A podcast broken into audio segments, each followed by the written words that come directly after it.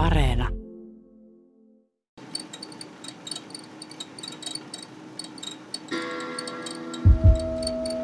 Eihän tästä tule yhtään mitään. Mua väsyttää ihan kamalasti, mutta tässä pötkötellessä miljoona ajatusta perisee päässä kuin kärpäs parvi ihan taukoamatta. Mä oon edelläkin hereillä, vaikka piti ottaa vartin torkut, että sitten jaksan. Nyt on kahden minuutin tauko. No huh, johan on aika. Kaksi minuuttia, mutta mitä siinä ajassa ehti? No, sitten käy vaikka vessassa. Kuka siitä tauosta sanoi? Nukahdinko mä sittenkin?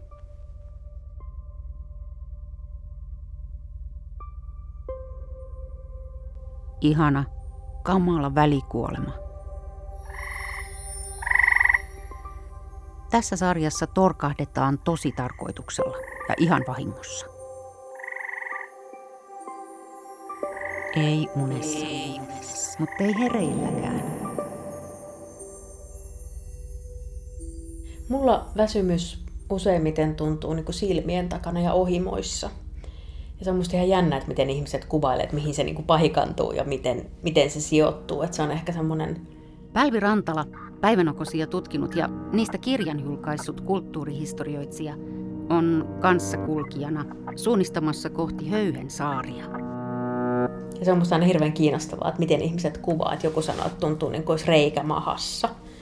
Tai jos tämä paino rinnan päällä tai miss, missä sen niin kuin kelläkin se väsymys on. Ja minkälaisia ruumiin tuntemuksia siihen liittyy. Että just ennen kuin nukahtaa päiväunille, niin, niin tota, miltä, miltä se keho vaikka tuntuu. Että tosi semmoinen joku kuvaili, että niin kuin vajoaisi pumpuliin. Ja musta se oli aivan ihanasti sanottu.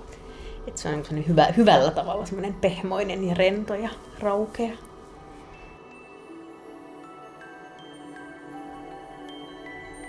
Seilaaminen jossain unen ja valveen rajamailla taitaa olla luovuuden kannalta hedelmällistä tienota.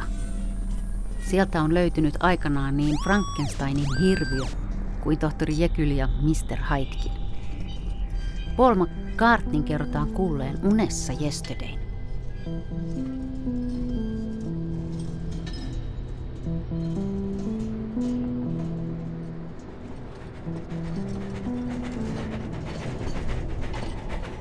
Anni Kytömän Finlandia-palkitussa Margaritta-romaanissa kertoja nousee äitinsä kanssa junaan ja paikan löydyttyä nojaa päänsä ikkunaan. Äiti asettuu häntä vastapäätä. Kohta isä istuutuu äidin viereen penkille ja hymyilee. Siitä huolimatta, että hän kuoli jo monta vuotta sitten. Päähenkilö Senni tajuaa, ettei tilanne ole todellisuutta, mutta juttelee silti isän kanssa.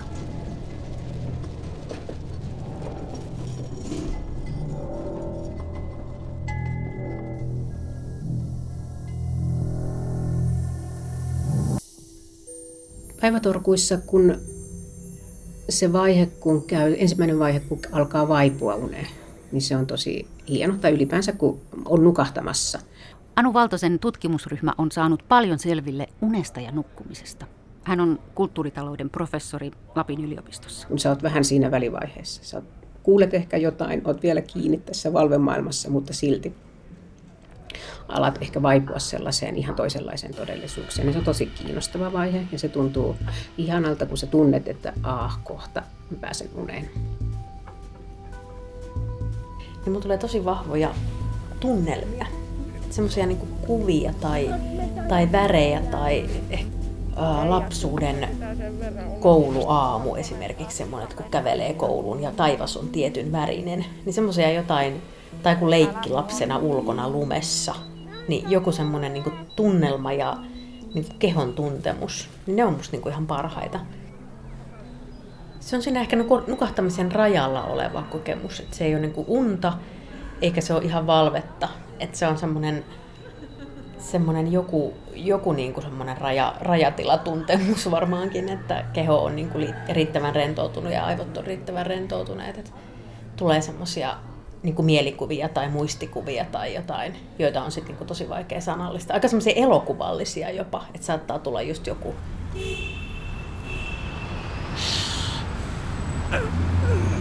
heti alkuun mies on tukehtua pakokaasuun autossaan valtavassa ruuhkassa, mutta kampeaa itsensä auton katolle. Siitä hän lähteekin lentoon. Nilkan ympärillä olevasta köydestä hänet kiskotaan alas rannalle. Ihan selvä tapaus. Fellinin elokuva kahdeksan ja puoli. Nyt ei olla ihan hereillä.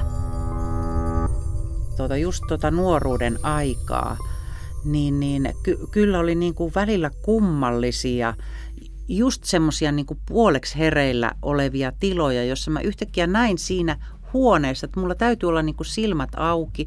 Mä näin niitä ihmisiä, jotka liittyy jotenkin mun elämään sillä hetkellä. Sari Havas on teatterin ammattilainen ja päiväunifani. Hyvin vähissä vaatteissa kenties, että, että niin kuin todella kesti niin kuin jonkun aikaa ymmärtää, että tämä ei ole totta, että tämä on unta.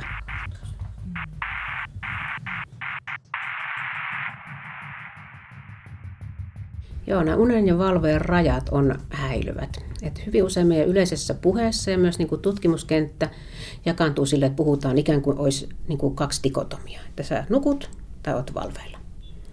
Mutta tota, me ollaan tehty tutkimuksia tästä ja kirjoitettukin ja tuotu tämmöinen käsite kuin floating body, eli kelluva keho.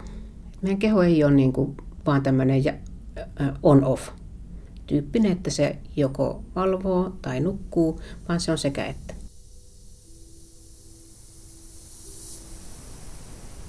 Isossa sängyssä vierekkäin. Äsken syöty ruoka lämmittää vatsassa. Yritän lukea ääneen lapsen valitsemaa kirjaa. Ensin rivit alkavat huojua. Kohta huojuu koko kirja ja luettava tarina saa yhä omituisempia piirteitä.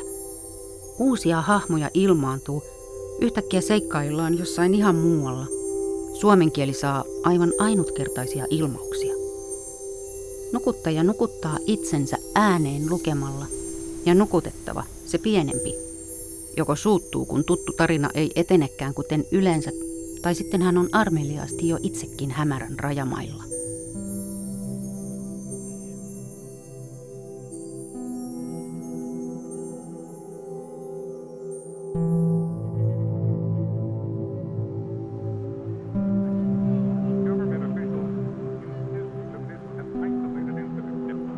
Joo, siis se on niin kuin nukahtamiseen ja, ja nukkumiseen liittyy tosi paljon just semmoisia. Sittenhän se on niin tutkittukin, että just se, että miten, miten vaikka niin kuin tavallaan aivojen eri osat on niin kuin eri, eri vireystilassa.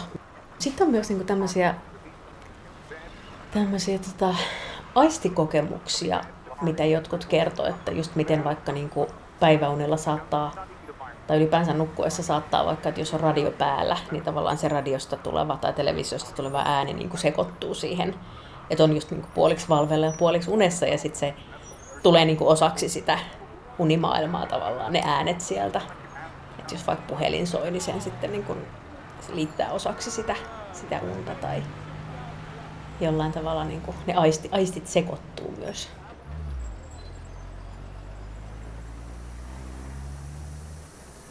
Eriskummallisuus on se nimenomainen elementti, joka erottaa unen valveista, sanoo yhteiskuntatieteen väitöskirjassaan Tarja Salmela. Ihmisten ja asioiden piirteet eivät täsmää todellisuuden kanssa – asioita ilmaantuu ja katoaa yhtä äkkiä. Tai muuttuu toiseksi.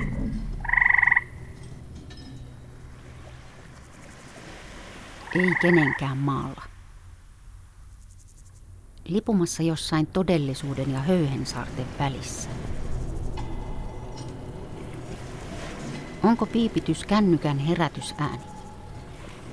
Vai hiekkarannalla peruuttavan lumiauran varoitusääni? Urataanko naapurissa? Vai olenko maanjäristyksen kourissa hotellin sadannessa kerroksessa?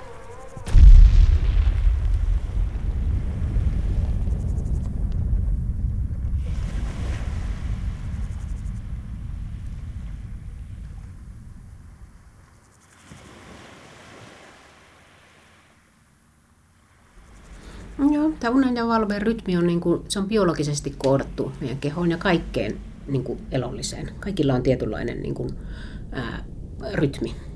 Puhutaanko sitten unesta tai valveesta tai minkä, minkälaisesta, mutta tota, kasveilla, eläimillä, ihmisillä. Et se on hyvin, hyvin vahva voima. Ja meillä on niin kuin biologinen rytmi ja sitten meillä on niin kuin sosiaalinen rytmi esimerkiksi niin kuin perheen mukaan, työaikojen mukaan. Sitten on vielä tämä vuoden aikojen rytmi, niin kuin pimeys ja valous. Ja nämä kaikki kohtaa meissä. Ja siitä tulee ehkä tämmöisiä niin kuin ristiriitojakin, että minkä mukaan mennään.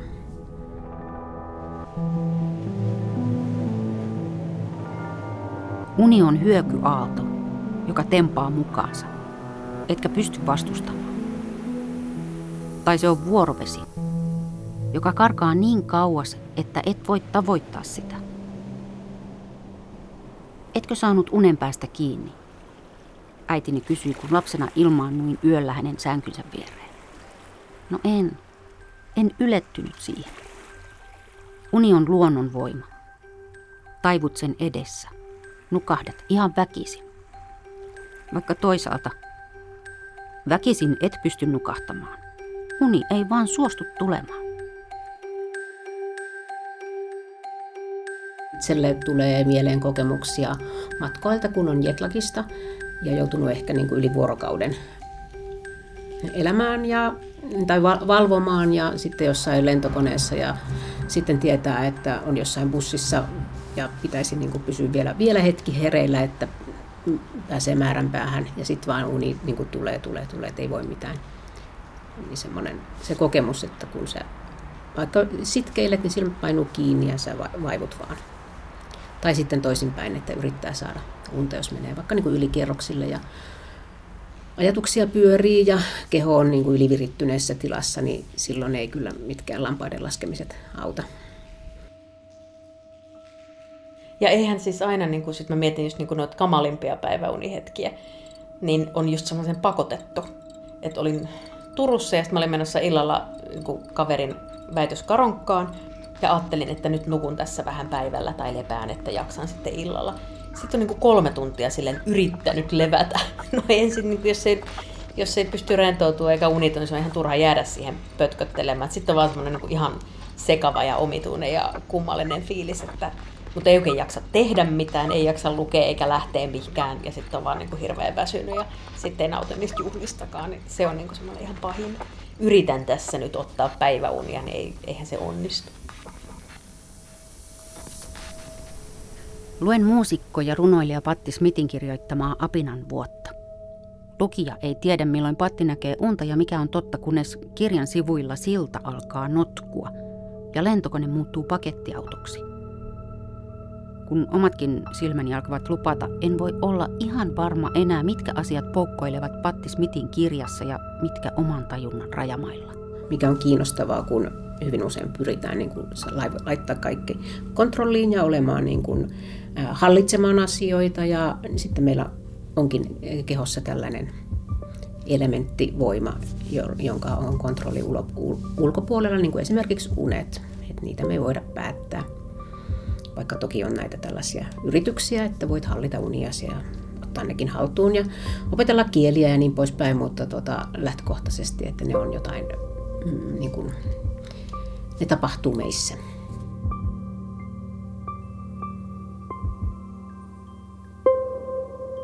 kenttäesimerkki kokoustilanteesta, joissa olet mukana läsnä ja yhtäkkiä sä vaivut, huomaat, että sä et kuulekaan mitään, että sä vaivut ihan jonnekin, vaikka sä oot istut, silmät on auki, että kukaan muu ei välttämättä huomaa mitään, että sä, sä vaivut ihan toiseen todellisuuteen ja yhtäkkiä, ai niin, sitten tulee takaisin sinne, niin kuin pitää, fokusoi, fokusoi ajatuksensa.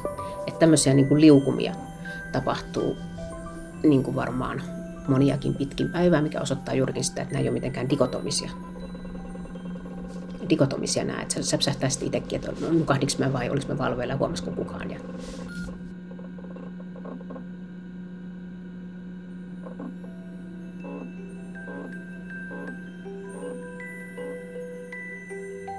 ihana kamala välikuolema. Näyttelijänä sitten myöskin, niin mä saatan nähdä kyllä, jos joku katsoja nuokkuu ja sillä pää putoo ja se pilkkii siellä. Ensi jaksossa yllätetään kuorsaa ja katsomossa.